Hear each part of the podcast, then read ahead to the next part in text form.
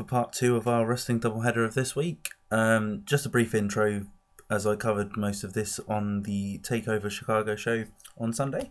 Uh, but my name is Tim Burbeck. I am a writer. I am a lover of music, film, and wrestling. Uh, but most importantly of all, I am your body and vehicle through this podcast. Uh, not a lot to add from Sunday if you listen to the NXT Takeover Chicago show. Um, but I am recording this after finishing band practice where we ran through our set two, nearly three times. So my voice is a little bit shot. So if I sound weird, I do apologise for that. Um, also, other thing, I recently did an interview with uh, deathcore band Slaughter to Prevail, which is now up on alreadyheard.com. So please go have a little read of that and let me know what you think. Um, gonna jump straight into this episode because it is currently 20 to 1 in the morning and I have to get up for work. Um, so yeah, gonna go straight into the roundup of WWE Backlash. Uh, just me and Callum on this one tonight, as uh, the other guys are busy or asleep, which I should be as well. Um, but we do go into quite quite good depth on some of the matches, um, some of the character development that could be going forward, um, and what we'd kind of like to to see going forward as well. Um, once again, if you haven't seen Backlash yet, there are spoilers in this show, so you have been warned. Uh, but yeah, enjoy the chat that me and Callum have about Backlash, and I'll see you on the other side.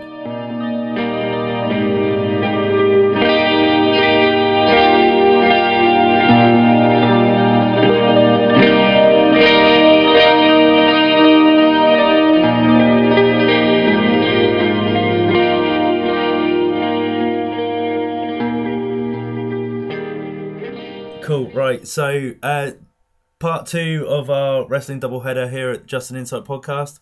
Um, Callum Millwood is joining me once again to discuss all things uh, WWE Backlash. Um, we're going to go go straight into it. So, uh, Callum, if we go, we'll we'll go get into the pre-show in a minute. But as always, what what was your overview overall feeling of Backlash?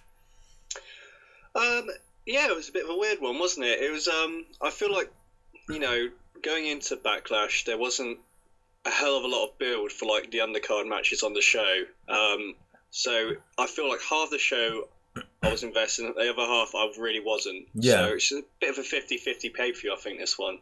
Yeah, it was weird because I think I I looked at obviously the card prior and I, like I didn't even realise that Harper and Rowan were having a match. I was and I was just sort of like, oh okay, like that's that's something that's happening. It was it was very kind of almost kind of like they had their their big money matches and then they were like oh we, we kind of need to fit something around this kind of thing. But we'll we'll get into into the nitty gritties of it. Um did you mm. did you see the pre-show? I did manage to catch the pre-show yeah, yeah. um so Tye Dillinger uh and Aiden English. Um I think it's interesting that English's gimmick is now kind of working because obviously uh prior to the Vaudevillains, this was the gimmick that he was doing. Was this kind of theatrical, uh, like man of many talents kind of thing. And at Full Sail, it just kind of fell, fell flat on its ass. But for some reason, on the main roster, it seems to kind of be getting over. Um, I don't know. Do, do you like this Aiden English at all? I do. Yeah, uh, it's quite. It's quite fun seeing it kind of trying to get over. Um, it, I think it's a bit of a mixed bag, really, because like it seems like some cities they'll be booing him out the building, yeah, and then um, other other places are just cheering him on and stuff. I mean, I saw this a few weeks back at um, uh, a live event in Bournemouth, mm. and um, and it was it was over. If anything, like everyone was like. He, will do his, you know, you know his, you know, his penultimate notes where he's just holding it so long, and then uh, everyone's just like applauding, like, "Yeah, this is great." um, he's a really good singer, and he is. But um, uh, yeah, I think it depends where he is. Really, some place just going to boo him out the building. I mean, that's the point of the gimmick. But, yeah. Um, it seems like um, some surprised it's getting over, and I think on SmackDown TV, it, it's doing all right at the moment. I, I think it's I think he's in a good spot, and with this match, um, I don't think he'd necessarily looked too bad either. I think there's a lot of offence from both guys, so it was quite yeah. nice to see that. Yeah, I think like obviously the the obvious thought going into this was just going to be uh, a kind of a showcase for for Tye, obviously getting up to the to the main roster. Um, but I think both guys kind of had a a pretty decent showing of of all of it. To be totally honest, um, and I think the one note that I've got at the top of my page was um, how pale Aiden English is emphasised how much fake tan Tye Dillinger had, which I thought was quite funny. Yeah. Um, but the the match in general, I, th- I, think we always kind of say this with pre-show matches. They're kind of almost like a a tone setter, and I think if we see if obviously we'll go into the other matches that were the kind of mid card matches, but I think this was potentially better than some of the the matches that were on the main card. Do, do you agree? Uh, yeah, thinking about it now, yeah, I, I would agree. Yeah, um, yeah, I yeah, it, you know, when we saw this match announced, there was a lot of umming and ahhing why yeah. Tye is put on the make the pre-show already, and considering he's just arrived, you know, um, and that could be the argument in itself as well. He's new, you know, let's let's put him on the pre-show, but he is so over. That's why he's on the main roster already. Yeah, that makes sense. Um, so yeah, like um, I feel like I feel like they should have been on the main show, and um, yeah, it, um, you know, I, would like to see more from Tye early on, I guess, but at the same time, there's a lot going on on SmackDown at the moment, so it's yeah. almost like I get the slow burn. I completely understand that, but um, yeah, I think this should have been probably on the main card. And the one like note I made was that the the crowd were really into it. I think like straight for, as, I mentioned, obviously straight from the off, they were kind of into to English's gimmick. Um, but they they seemed quite invested in this match, and then obviously again we'll get into what matches further down the line, but the crowd kind of almost wavered and kind of lost their enthusiasm for a lot of what happened on tonight's show. So I don't know, maybe it was poor poor placement on on WWE's point. I don't I don't know, but did, in in general, like what what did you think of the match? Did you think there was any kind of particular because I, I, there weren't really kind of spots, so to say. It was just a a solid match, I think, really. Yeah, I mean, I, m- most of the focus on this match was actually um, not just Dillinger getting his stuff in, but it was um, a lot more of a 50-50 um, kind of, uh, I guess, booking in the sense where Aiden was actually getting a lot in as well. Um, I did really enjoy that spot where Aiden grabbed the ropes and kind of pulled um, Tye into the ropes by his neck, and yeah. that was cool near the end. Um, it, again, because it was pre-show, it was quite short and sweet. I wouldn't say there was anything majorly special. Um, to be honest, this I think this match might have worked better if it was the opening match of the pay-per-view. Yeah. So, because um, you know, it gets people hyped, and however um, Dillinger is anyway. Um, that could have worked out, I think. Yeah. Um, but yeah, uh, this is it. Uh, you, you, can't rate it on anything special. I think yeah. it was strictly the pre-show, wasn't it? So yeah. Um, and uh, admittedly, uh, with the pre-show, I, I, was kind of, I wasn't really paying much attention apart from that match because um, I was finishing up watching day one of Best of the Super Juniors simultaneously as well. Um, so I kind of missed the whole thing that was going on with Eric Rowan all of a sudden just appearing on the pre-show. But from what I could gauge on the internet was that Booker T just kept saying that he was jacked for for some reason, which I don't I don't really know, but yeah, I don't really get what they're doing with Eric Rowan, but we'll we'll get onto that in a minute. Um, if we go into the the main show itself, the opening match was obviously uh, Dolph Ziggler against Shinsuke Nakamura, which I think was very bizarre because all the advertising prior mm. was emphasizing Shinsuke. Um, so I, I, I, didn't really get the, the reasoning behind that. Could you, could you kind of see why they did it?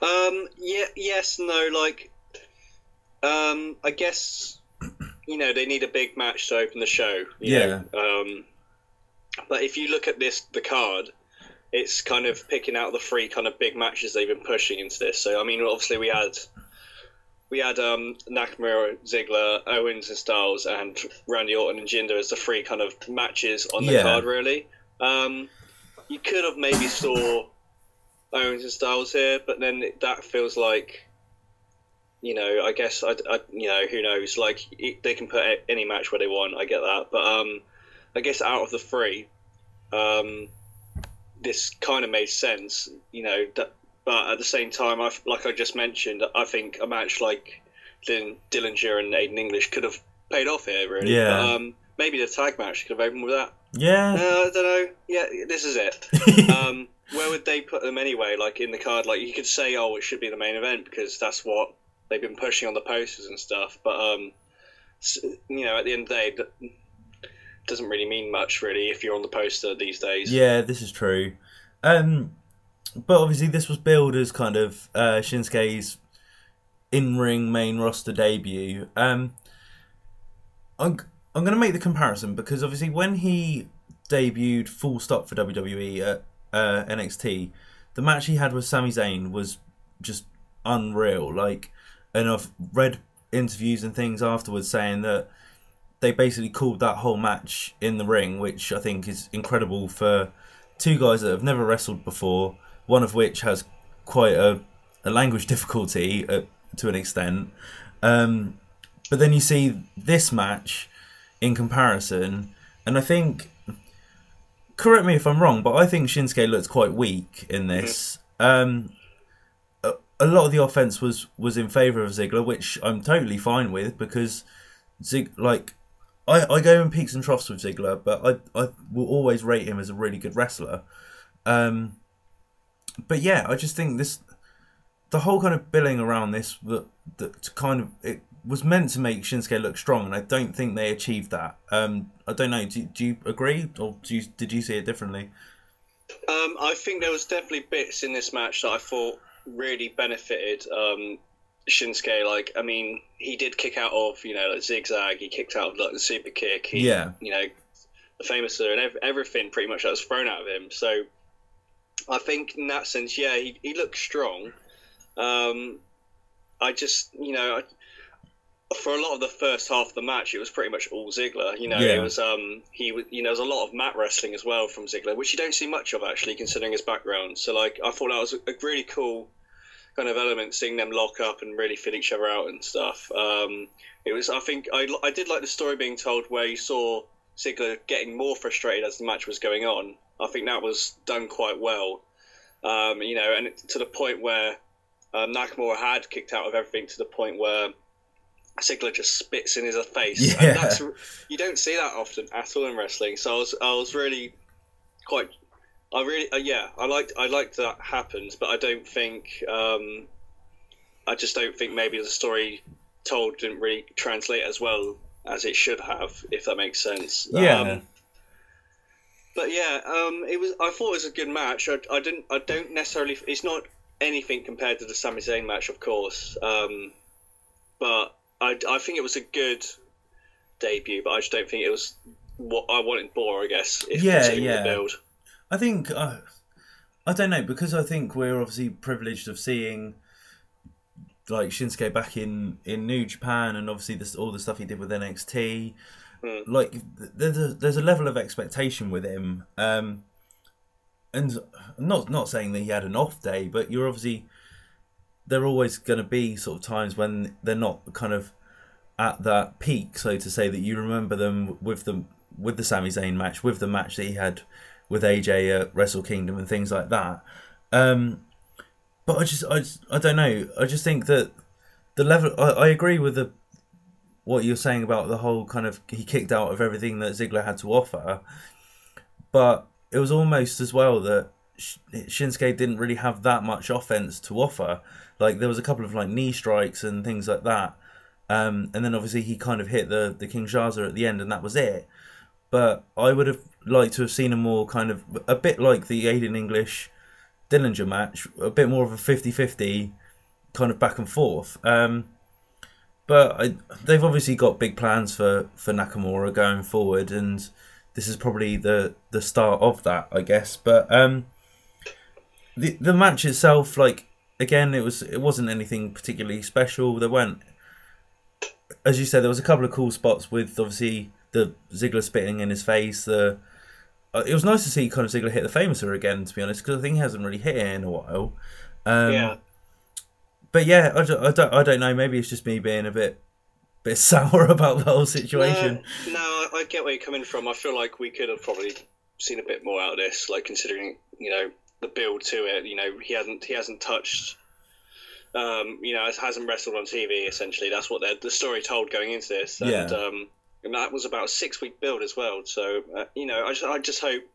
I don't. I, I don't think there'll be much going forward for Dolph and Nakamura. Um, but yeah, it was all right. I guess that's it. yeah.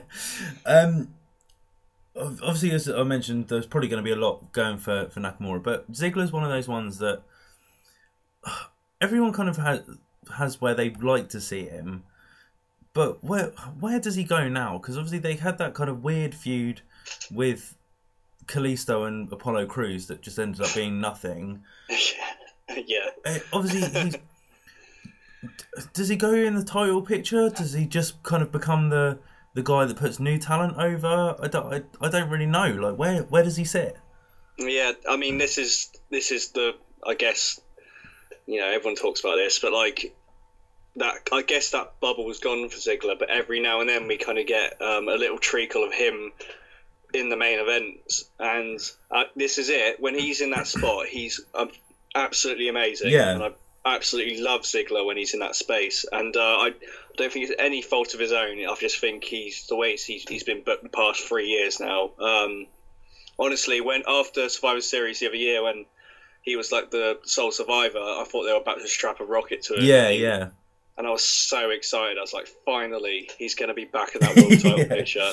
And absolutely none of that happens. Um, but I don't know really. Like, uh, uh, I, I, when when he had the feud with Ambrose, um, just straight after the brand split, I was so chuffed. I thought this is going to be fantastic, and I think they put on some amazing matches as well.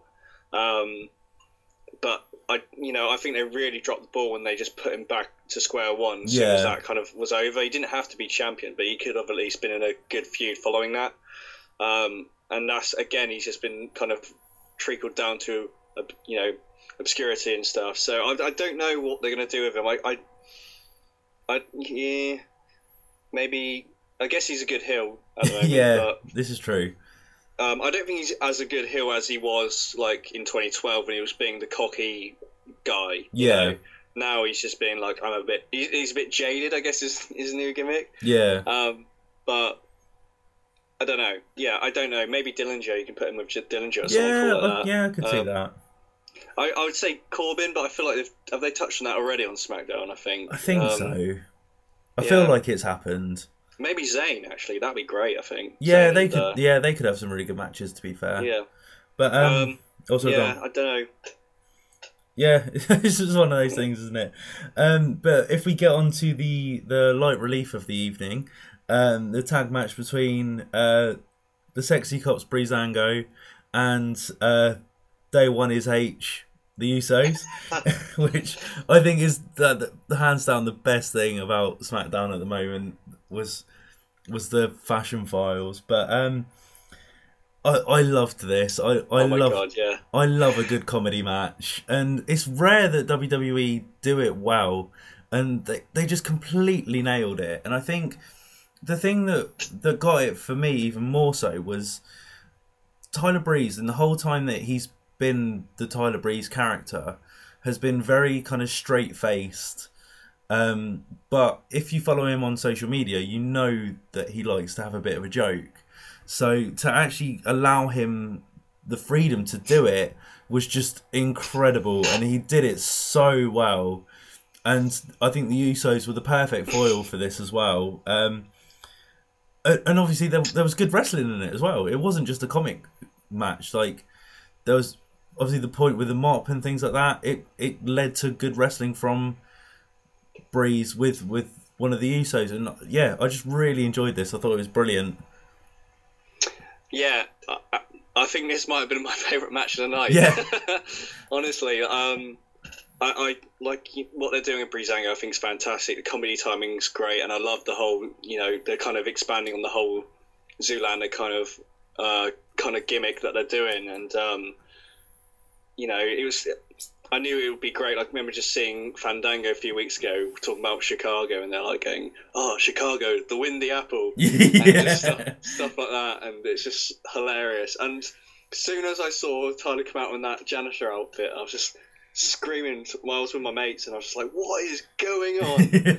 and then he's just there mopping the apron, and I was like, "What is happening? This is fan," and it was great. And then um, just seeing the crowd respond so positively to it as well, just getting it's getting a mop chant, and uh, uh, you know, and then the Usos getting the heat by breaking them up as well. I Yeah. thought that was great. Um, it was just it was such a weird match, and I just found myself com- continuously laughing and coming back to it, and it carried on like obviously Breeze, you know, dresses up as a grandma, and, and I literally again was surprised. I was just like, "What is what is Yeah. happening?" And then JBL gets hit with the dress. Which was just hilarious. I, I, I bet you a, a million pounds that in the back Vince is just in hysterics this whole match to the point we had to show the replay of the dress Yeah. in JBL. I, I, I knew this would be his cup of tea. What, But, um, what I thought was quite I mean, funny yeah. is that like they obviously with the replay of with JBL, it was almost like I, I don't know if it's just me overthinking things, but it's kind of like a, a bit of a jab for the whole kind of bullying kind of thing that was obviously surrounding JBL. It was, it was like, well, we can bully you back kind of thing. I, I don't know if that's just me reading into it a bit too much. uh, maybe. I, I think this is it. I think Vince just likes ribbing the, anyone who's an announcer, pretty much. Like, you know, it's like when JBL stacked it a few week, a few months ago and they showed the replay about six times throughout the Yeah. whole show. Um, but yeah, I, I mean, I thought this was a really good match. I thought I didn't think, um, yeah, I thought the wrestling was good as well. You know, outside of the comedy stuff, and um, uh, yeah, like Fandango impressed me with that huge suicide dive towards Yeah. the end as well. I was like, where'd that come from? Like, um, but um, I, you know, I don't.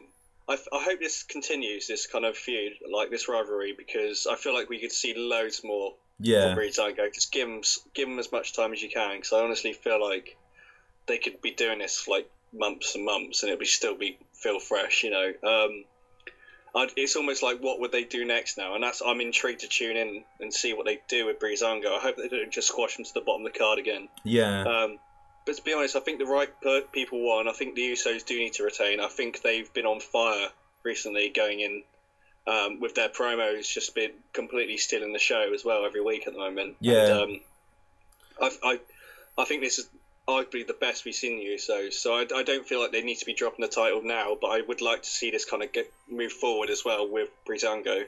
Yeah, I think like oh, I think I've mentioned this before several times, but since the Usos have turned heel, they've it's obviously breathed like fresh life into them as wrestlers as well, and they they're just incredible. Like you don't want to.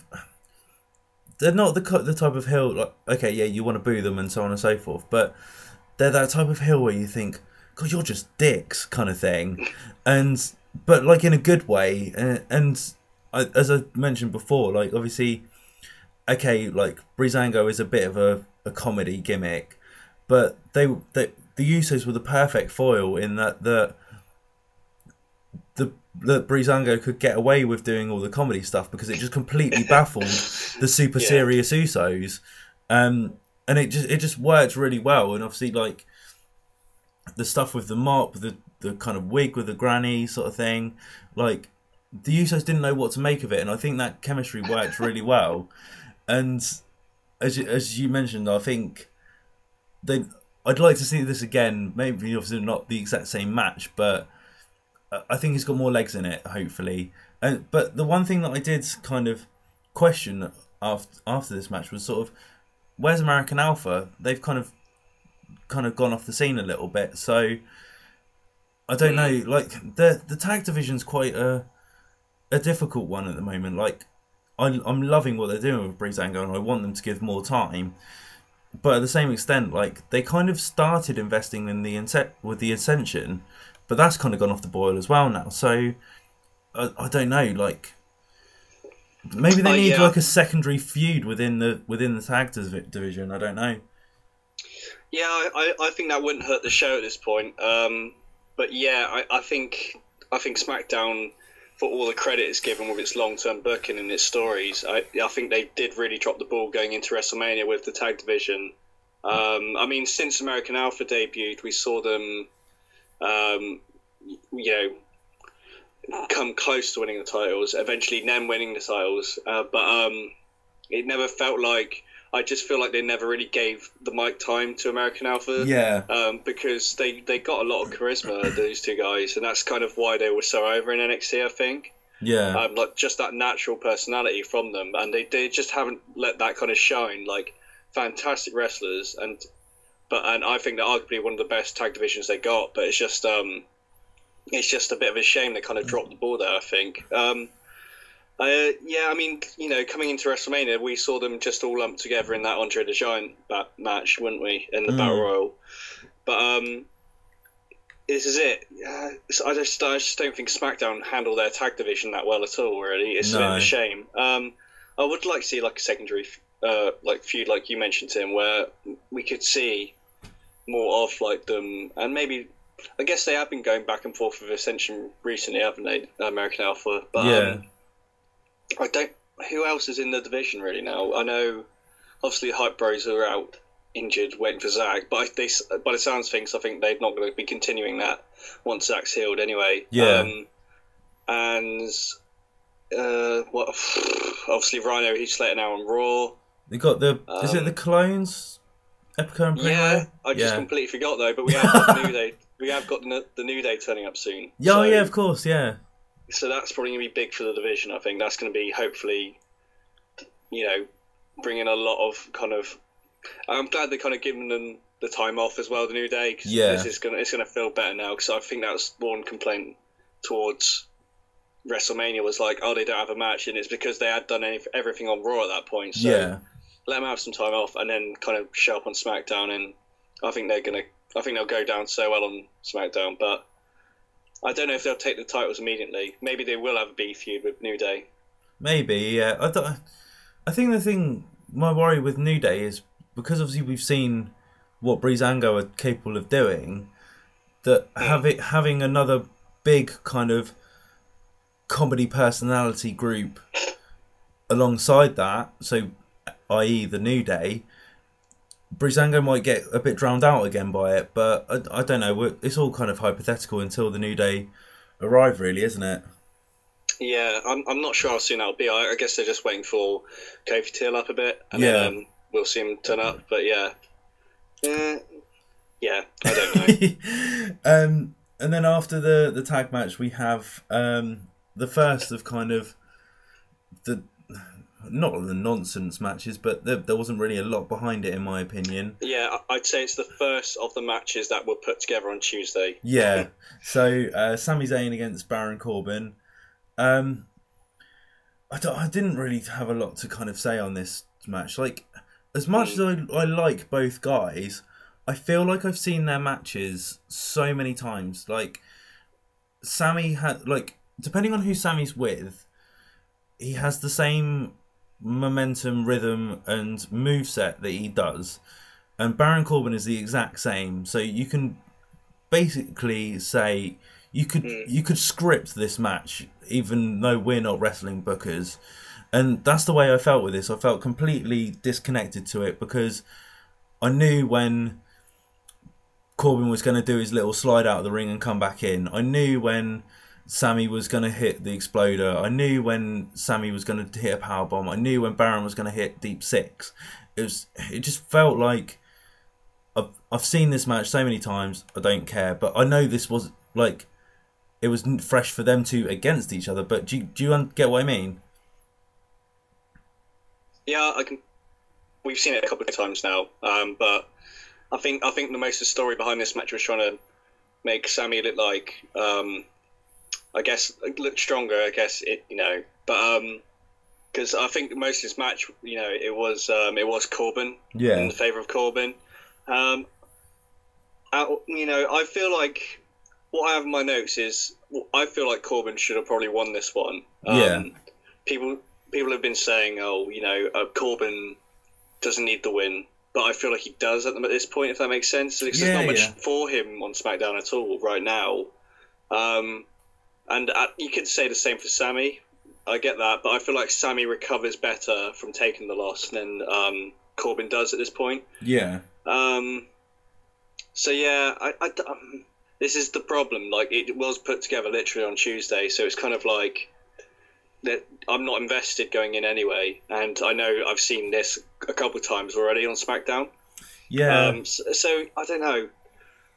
Um, I just think that yeah, as you mentioned, I think Corbin kind of needed the win more, and we've kind of seen Sami like floating around sort of the title picture, of whether it be the US title, whether it be the main title, and Corbin as well to an extent, obviously. But the only kind of title match that Corbin has had was for the IC title when obviously Ambrose was still on SmackDown, and I think I think they kind of dropped the ball. Then that's when they should have given Corbin the the belt, and that would have elevated him. But uh, you don't. Uh, for me, like Corbin needs to be in in a title picture somewhere.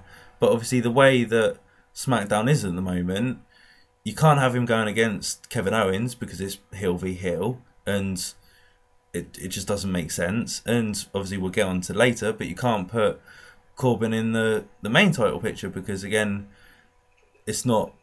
It doesn't make sense. So it's mm. again like for all the praise that we give SmackDown, they they're kind of shooting themselves in the foot as well at the at the same time. It's I don't know. It's kind of like they're really invested in certain stories, but then the rest of the the talent get lost in the shuffle. Yeah, and again, that, that's exactly why I feel this is kind of a 50 50 pay per view where, um, like I said, the three big matches have been pushed to the moon.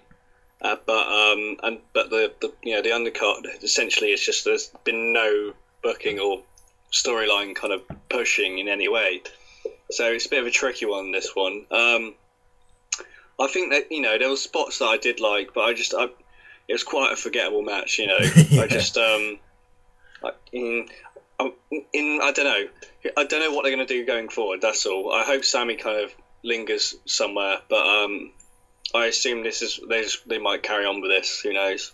And that, but that's that's my worry is that they do carry on with this feud. But like, don't get me wrong, they could later on down the line have a phenomenal match and it could completely change my mind. But as it stands at the moment, I'm not invested in this as a fan. I'd rather see Cor- Corbin either squashing someone, kind of i.e. Braun Strowman style, and then have Sami going with. I, I know we've seen it loads of times, but we know they they can have incredible matches. But have him in the title picture with Kevin Owens, I don't like. It's just. It, I think they're they're feuding with the wrong people. It, so to say, I think that's just my view.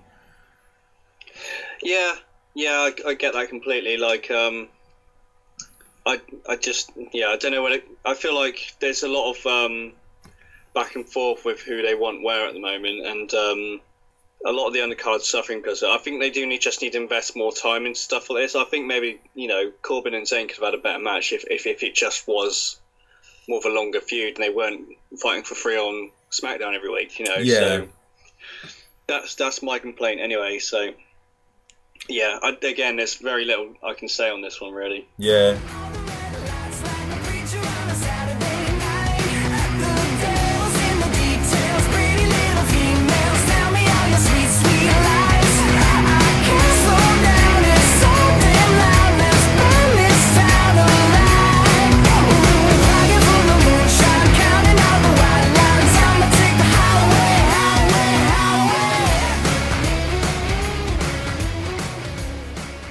I, th- I think we'll, we'll, leave it there and we'll move on to the um, the women's six man tag, um, oh, six woman tag. Sorry, I should say. Um, the welcoming committee against uh, Charlotte Flair, Becky Lynch, and Naomi. Um, this was kind of one of the matches that obviously did have a bit more of a build to it, but I, I don't get the payoff if that makes sense. Like the match was, the match was okay. There wasn't anything majorly stand out ish to an extent. Um, I think it made Carmella look strong. I think it made Tamina look strong, which was I was quite surprised with. Um, but the the face group, I don't I don't think this benefited them at all in in any capacity.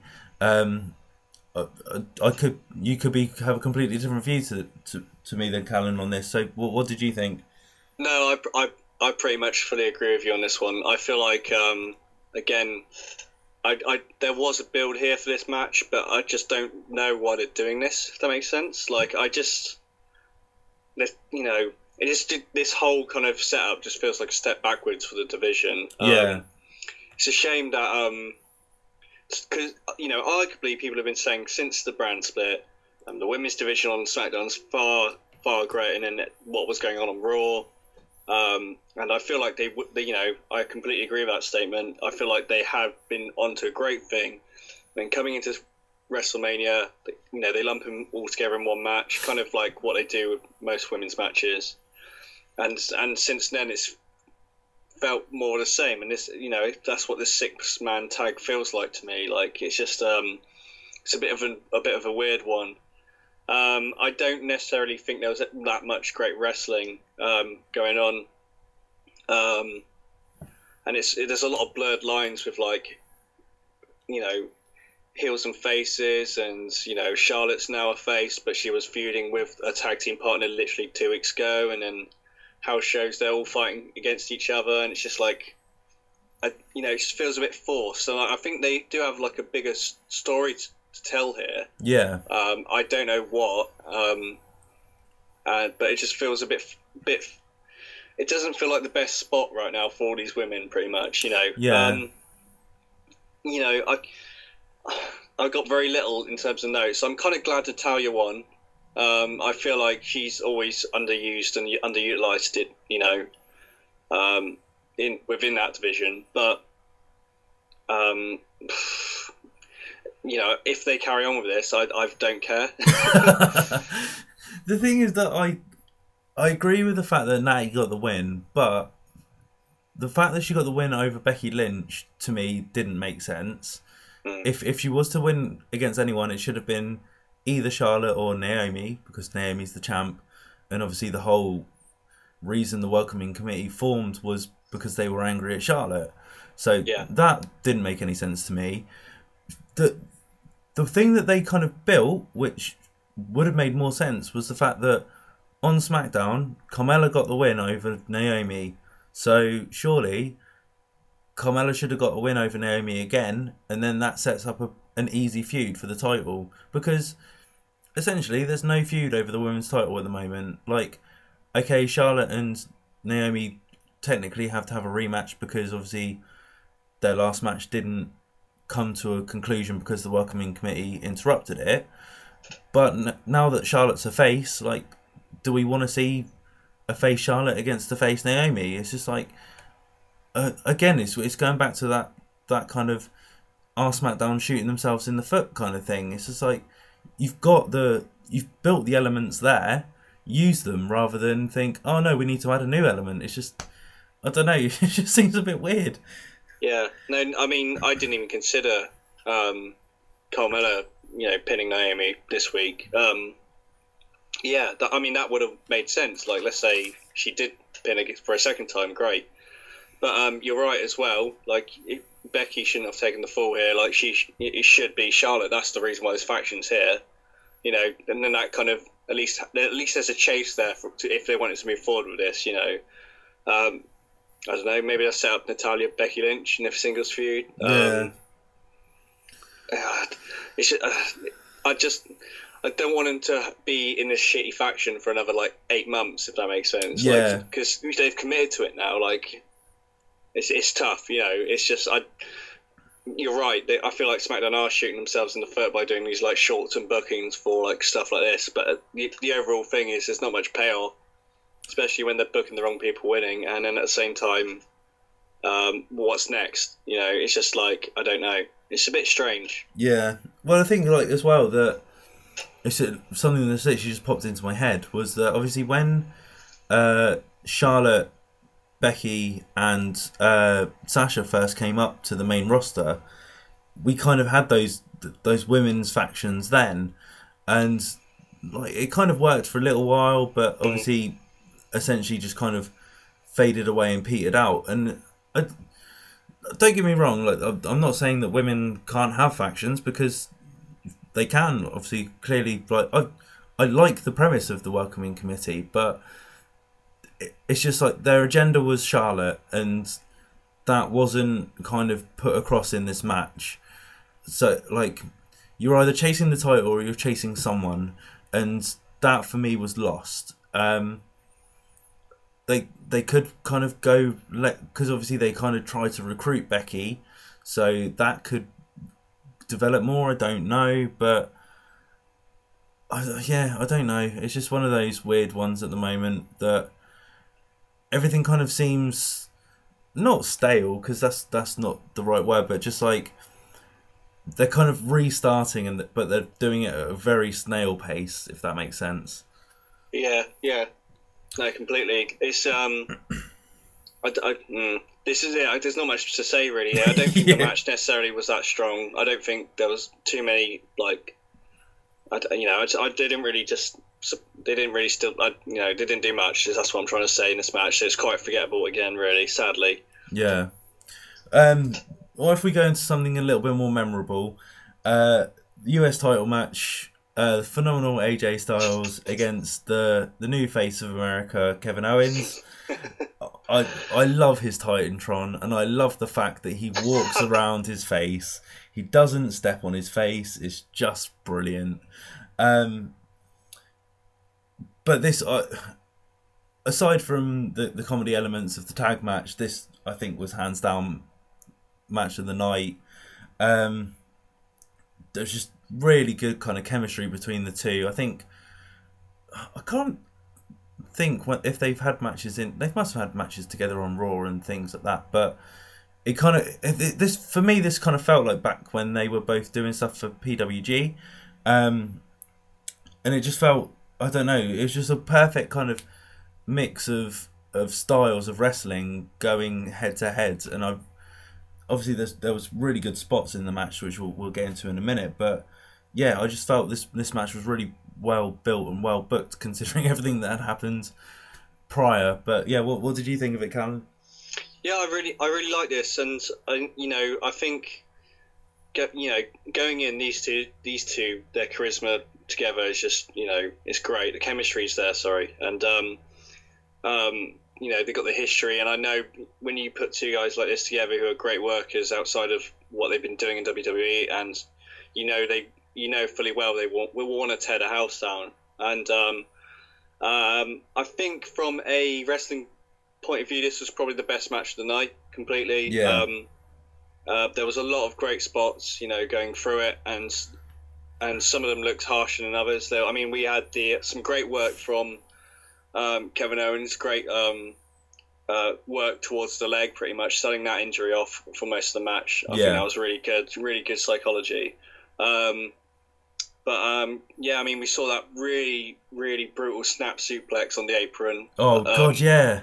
Which Owens obviously sells perfectly. Um, I really liked, um, you know, I, this is what I like about Kevin Owens as a heel is um, you know, when you're telling a story in a match, the ring psychology, um, I know sometimes it's not necessarily the, the funnest thing to watch in the world, but it kind of makes sense, and that's what he's really good at. So, like for the majority of the first half, it's just Kevin Owens working the headlock, you know, and to the point where the crowd just hate it. You yeah. know what I mean? And that's that's what he should be doing. Like in the moment, you're like, oh come on, someone do something. But like, you think about it, that's his role right now. He yeah. needs to be that guy if he, especially if he's going to be the sh- chicken shit heel, or if he either if he's just chicken shit heel or he's trying to look strong. I think both of those he can just switch on and off surprisingly well without yeah. make, without looking too bad. And I think he's kind of brought that back as US champion. Um, yeah, I mean, further on into the match, we saw um, just out of nowhere a massive forearm from uh, AJ jumping it from the timekeeper's area, yeah, um, which was looked great. And um, we also saw um, some, you know, some other brutal spots, especially when AJ towards the end had his leg stuck in that hole. Yeah, I wasn't sure, you know, in the I wasn't sure if it was really was work, but um, you know, him getting his cable stuck around his leg and he's just hanging by the limb. And I think the end, in terms of storyline, I think my only criticism on this match is I would have liked to see more, and I that's only because putting these together two uh, these two together for the first time, I feel like this could have been a match of the year candidate. You know, yeah, um, because of just the history and how good these guys can work. But um, I guess the reason why we didn't see that is only because they obviously got a lot planned for this, and um, I'm I'm happy to see this go forward. And I feel like this is obviously a good point for them to kind of jump off of and build this going forward. Um, you know, with the count out ending, as AJ stuck in the desk, um, is a great finish for Owens to be like again the chicken shit heel here. So um, I think I think everything everything was told perfectly for this match, and I think you know from a wrestling standpoint it was great. Um, again, this is mostly focused on storytelling this match, but the workers did the job here. Um, yeah. You know, it's, I don't think it's going to be remembered as a classic encounter, but I feel like this is a great stepping stone right now. Yeah, and I think obviously we if we go on to some some of the spots, obviously you mentioned the the suplex on the on the apron, um, the fact that uh, Owens avoided the Styles clash as well, and they obviously teased the the Styles clash on on the apron at one point, and I was like, no fucking way, that's not happening, sort of thing. Yeah. Um, but like as well, like there was a point where uh, Owens hit, I think, like three like sentons in the ring in a row, which is obviously something he wouldn't usually do. Um, and I, I think what benefited this is if you think, if you remember, it wasn't that long ago. Even though everyone still cheered him, AJ was the heel. So this match for me cemented AJ as a face now, and I think as as you kind of mentioned, it it, it did what it needed to do, and the, obviously the ending. I thought the ending was phenomenal because for me the the match was just kept. It was really good back and forth, and I was like, in I, I actually thought oh, I don't want anyone to lose, and obviously that's kind of what's essentially happened. Um, and I ended up getting into a bit of an argument with someone on Twitter about this because he just put up as well that was fucking bollocks. And I was like, no, it wasn't. Like, Yeah. think of the story. Like, AJ's still really strong. Owens retains the belt. There's so much more scope for this going forward, and obviously you've got pay per views like. I, I don't know. Is Money in the Bank going to be like a, a cross brand one? I don't. I, I'm not sure. It's if they... not. No, it's strictly SmackDown. Oh, is shit. it? Okay. Yeah. Well, uh, obviously you've got so so the next one's SummerSlam, isn't it? Yeah. So this could be built Yes. all the way to SummerSlam, essentially, which Yeah. I would not be annoyed at at all because we know both guys can wrestle really well. We know both guys can work the crowd really well, and as as you say that Owens, okay, Owens retained, but AJ didn't lose, so you've got there's so much there to, to go on, and I think that we've seen since since May well for ages, but since Mania, Owens is brilliant at storytelling, and Yeah. I think that's what like that's what the position they've given him is that you're you're you you can wrestle, but you're the storyteller, and I'm I'm okay with that.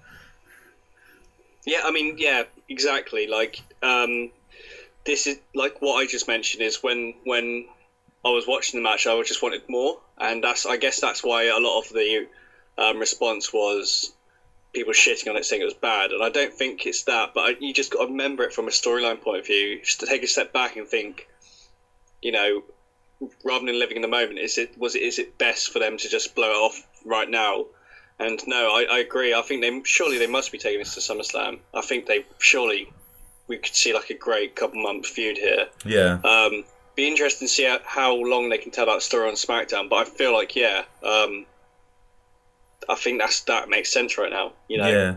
I think like the one benefit that SmackDown has is obviously talking smack, and that you can you could essentially kind of keep these two apart in the ring. Like we know that that Owens can talk, we know that AJ can talk, so you don't necessarily need to have them in the ring every week on SmackDown going at each other. Okay, like you could throw in the odd sort of tag match and things like that, but keep the one on ones for for pay per views, make them special, and I, I think if SmackDown do it right, then the payoff will be will be totally worth it. yeah, completely. Um, yeah, I'm really excited to see where this goes. But um, I think for now, I wouldn't say this is a great 10 out of 10 match, but I feel like they've kind of done the right thing right now. Yeah. If that makes sense. Um, and then we have a, I guess it's just a palate uh, palate cleanser, really. Uh, which really uh. it really annoys me because I love Eric, um, not Eric Rowan, Luke Harper. I think during the whole Wyatt family thing, he was so underutilized. Breaking away from the Wyatts, he kind of got that glimmer of like what he can do and now all of a sudden he's back into obscurity, back in a kind of Wyatt family feud, and it's just like it just didn't make sense to me whatsoever. And yeah, I, I was just I, I kind of zoned out on this match to be totally honest. Like the one bit that kind of brought me back was to see see uh, Rowan talking to a mask. I was like, what? It just made no sense to me. I'm glad that Harper won, but for me, this was just a nothing match. Yeah, again, sadly, um, yeah, sadly, pretty much poor build here. I think I have been enjoying um, Eric Rowan's new gimmick, surprisingly. Um, but when I first came across it, was I was at um, a house show the other week, and um, this match happened pretty much. What we saw tonight was I saw two weeks ago, so I was pretty bored anyway. yeah. Um, but it was just surreal. Like at this house show the other week, Eric Rowan starts blowing up balloons within the first five minutes, and it, there's no wrestling. It's just Eric Rowan blowing up balloons in the centre of the ring and just letting them go, and okay. just, they fly off around the arena. So I was just sat with my with my mate and at this show, and I was just like, "What is going on? We paid money to see this." Um, uh, I mean, he's not doing. It was almost like pantomime, though. I guess I don't know if that's just a house show thing, but I think they're kind of going to try and push it as his new character. Yeah. Um, uh, I I like the the bag of masks. I think that's cool, and I like how it's almost our Snow to the point where the mask is giving him wor- words of encouragement during a match. Yeah, and that's what we saw at the end, I guess, because we, you know, Harper hit that was it a big super kick at the end? Yeah, for him to fall into the corner where the mask was and speak like almost get speak to the uh, speak to the mask, to, and then for Harper to have to hit that second one and. and um, yeah, I think there's there's definitely room for a story here. I'm just a bit bothered that it's Luke Harper right now. Yeah, that's that's like, my concern. Yes, I you know if this was Eric Rowan versus fucking uh, anyone else on the card, I think this might have been even. Uh, yeah, I can't. To be honest, I can't think of anyone. But um, uh, anyone on the card versus Harper, kind of selling this new story. I think I might have been a bit more intrigued going in. Yeah, I mean? no, I, I agree. I just I'm bothered that Luke Harper's had this on and off push recently. You know, like he had oh, an amazing match with Orton going into Mania, wasn't it? And, yeah. Um, and that guy can really go. They, he truly got someone good here, but the, it's just no one's invested in him. And maybe it's just the writers just don't know what to do with him. They're finding it really hard to let go of the Wyatt thing. Yeah. Um, but it's it's tough, really. I don't know who Harper can get behind for him to get over. He's currently face at the moment, but um, it's tough, you know. Um, again, this is just a throwing match, sadly, like because of the poor build. Um, I wouldn't say there was really anything exciting going on until that last literal spot. Yeah. Um, I think if they told more of a story with the masks throughout the whole match, I might have been intrigued, you know. But um, it's just only that ending kind of made sense to what Eric Rowan's doing now. So I don't know.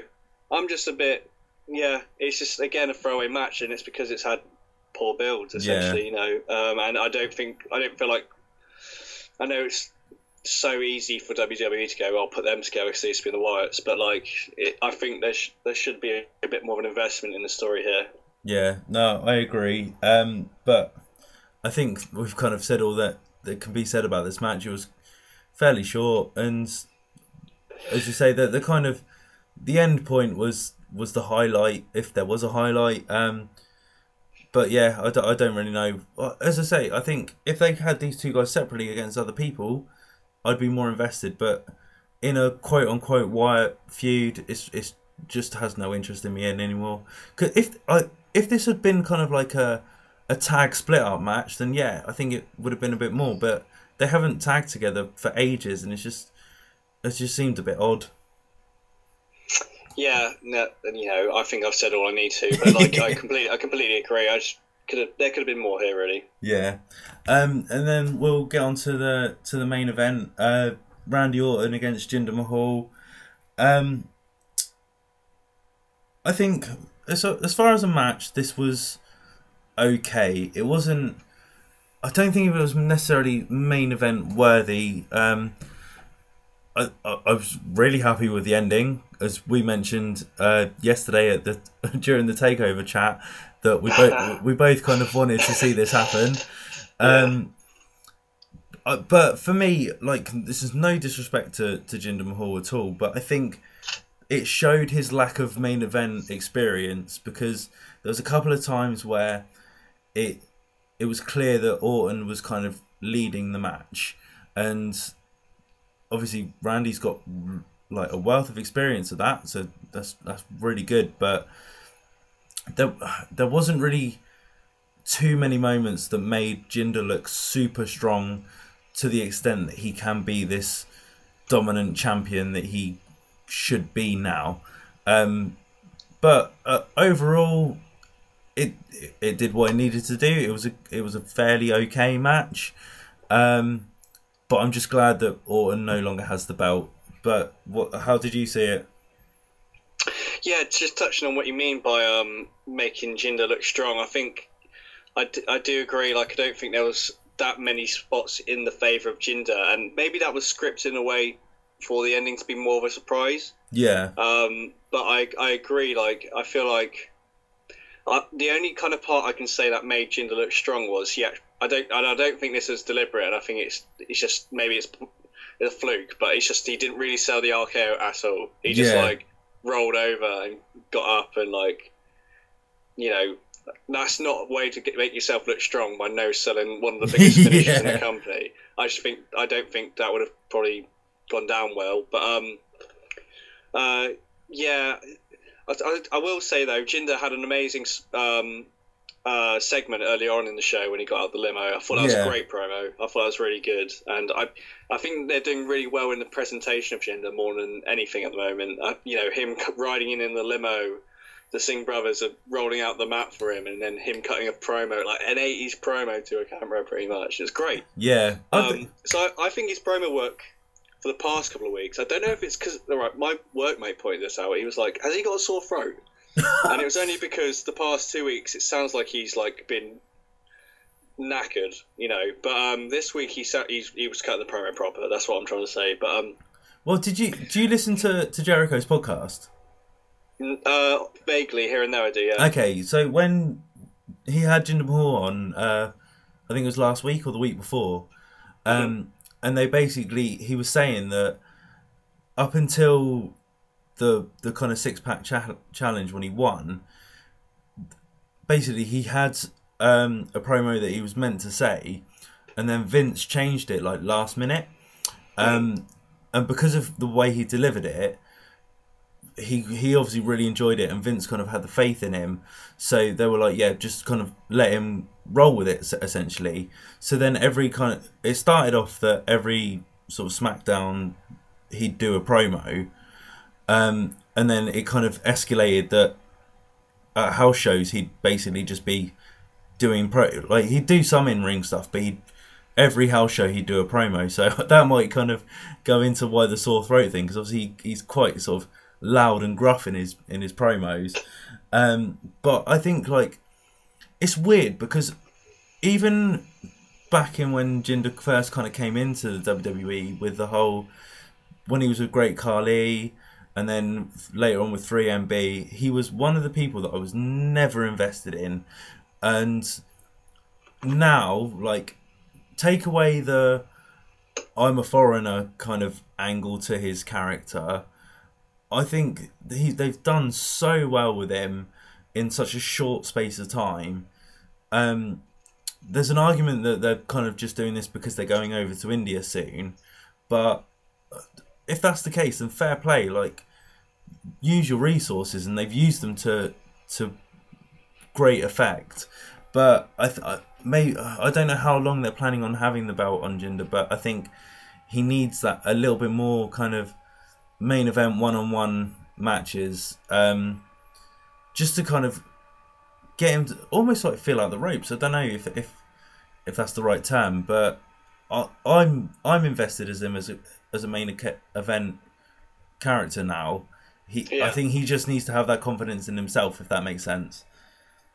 Yeah, I completely agree, and I I think this the argument is Jinder's completely t- technically proficient in the ring. Yeah, um, it's just it's just there's not enough kind of like flair to his wrestling. Yeah, yeah. Anything too memorable. Um, and um, you know, I, I'm interested to see where they go with this. I'm so glad they have though. I'm so yeah, so same. glad they pulled the trigger. Um, I know there's a lot of concern about this, and this is it is a risk to take completely. I get that completely, but I I just I don't feel like Orton was the way forward. I feel like he's he's you know it's hard to be invested in, and for the past seven eight years now, you know it's just been tough to be invested in Orton. But um, I yeah completely agree with the decision. I'm really really happy they pulled the trigger. I'm hoping this does rub off on Jinder. I know you know you can't just make a star by slapping the title on him. I'm, so I'm just hoping he kind of makes the most of this chance, even if he's transitional. Um, I do. I mean, I am interested to see where they go forward, though. Um, you know, I, it, obviously Rusev wants a title shot. So yeah. are we going to see the tag team have a feud for the title? I'm really interested in that. If Rusev's the next WWE champion following this, that's going to oh, be fantastic. I would, love, I would love that. I'll be so happy. Um, but yeah, again, like who knows? I'm just I'm glad they've done it. Yeah. Um, I, you're right though. Like the match itself, I wouldn't say um, was it blew me away. I did like pretty much Orton dominating the majority of it, and just you know the Singh brothers just eating shit throughout. You know, obviously we can talk about that reaction Orton did. Oh one of, god! Threw one of the Singh brothers over the table, would land on his neck, and he's just like, "Oh dear." um, you could see that in his reaction. Oh, um, but you know, I guess that's that. The argument is, oh, Orton was too focused on beating them up. He was trying to give him a double DDT, draping DDT, and then um, and then that's when obviously Jinder went in and won. So, yeah. Um, glad. Um, I'm really glad they just essentially pulled the trigger on this, even if it was a, essentially a swerve. Yeah. Uh, and it, you know, it, if it, you know, people like I just mentioned, if it's not, um, people are saying it's for business reasons in India, but um, honestly, I think it's a bit more to that. I'm just hoping they, they can do something with him. Yeah, and uh, we'll backtrack a little bit, obviously, because I wanted to mention obviously Randy's reaction to to flipping one of the the Singh brothers on onto the table. Uh, for me, it kind of I think that's spoke volumes to what Randy's like. I'm not saying obviously Randy's an unsafe worker at all, but he just kind of did it and he was like, "Oops!" Like there was no there was no kind of like regards for like oh shit I fucked up kind of thing, mm. uh, and the fact that he kind of went straight back like obviously that I don't know which one of the Singh brothers it was, but he was obviously fine because he obviously picked him up to do the draping DDT, but it kind of there was no sort of check on him when he picked him up. It just kind of seemed like, well, I've just chucked you over a table, so now I'm going to spike you on your head as well, sort of thing. I don't, I don't know, but that was the one kind of element of this match I thought, okay, that was quite funny. It kind of added a, a bit of more entertainment to it. Um, but yeah, I think we've kind of covered all bases with this. I think whether it's the right decision in in many people's eyes is probably no, but I think for for me personally, we've we've seen Randy Orton as a champion so many times. Obviously, when he won the Royal Rumble, everyone was sort of like, "What the hell is going on?" They started to build with the Wyatt thing really well, and then it just nosedived. Um, so it was almost like, what, what? yeah. yeah, it was like, what do we do with Randy now? So I think, even if Jinder is transitional, I'm fine with that, and I think for him, obviously all the shit he went through with 3MB, kudos. He deserves he deserves to have that title at least once. Um, but yeah, unless you've got anything particularly to add, we'll we'll start winding down. Um, no, well, this it. I pretty much covered it again. I'm just I'm happy they've run with this, and um, I'm really looking forward to see what happens. Um, but this is it. It, this could be very easy for them to fuck up. So I'm just I'm hoping they kind of make him look like the monster he is. Keep him riding in the limos. I'm happy. You know? yeah. Let um, keep let him keep swinging up to the shows like that and just cutting his Maharaja promos and just. Yeah.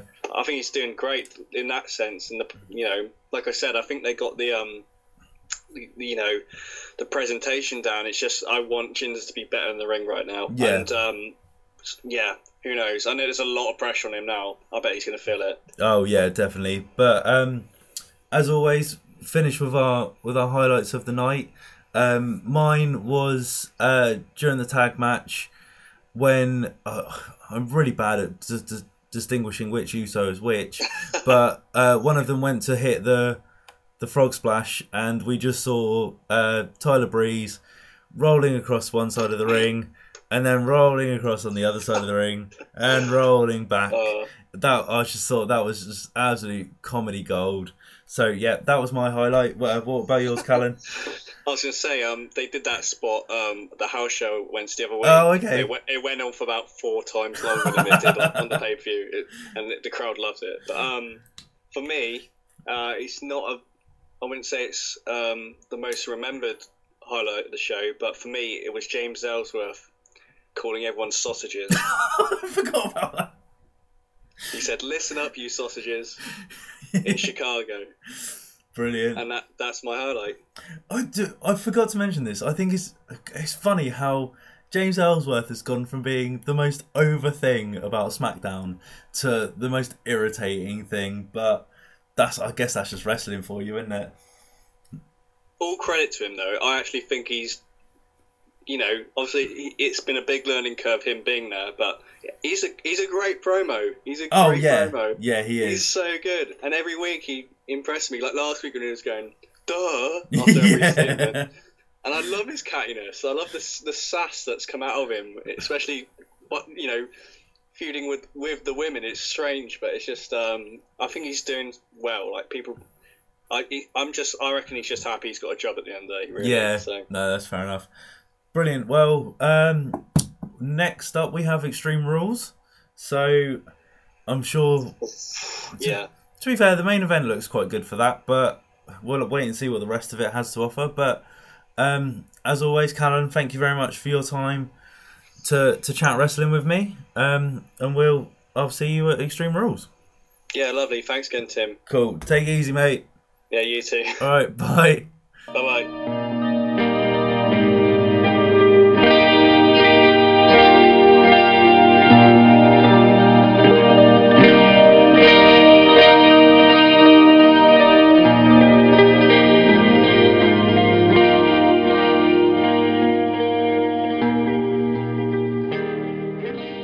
We have it, folks. The Maharaja is the new WWE champion. Um, and as mentioned in the chat with Callum, I'm super happy that Jinder is now the champ. Fed up of Randy Orton holding the belt. Um, and yeah, they they built Jinder really well, and it's going to be interesting to see what happens going forward. As mentioned, his weaknesses were kind of shown in the main event picture, but WWE obviously have faith in him. So let's just enjoy the ride. I think is the best thing to say. Um, as always, please let us know what your thoughts on the on the pay per view were. Um, go over and follow us on Twitter, which is at just underscore and underscore insight, uh, using the hashtag JAIPod. Uh, let us know what you think. Um, not really a lot more to, to report, except that next week's episode will be featuring uh, my awesome friends in Narwhals, uh, who I mentioned I saw last week.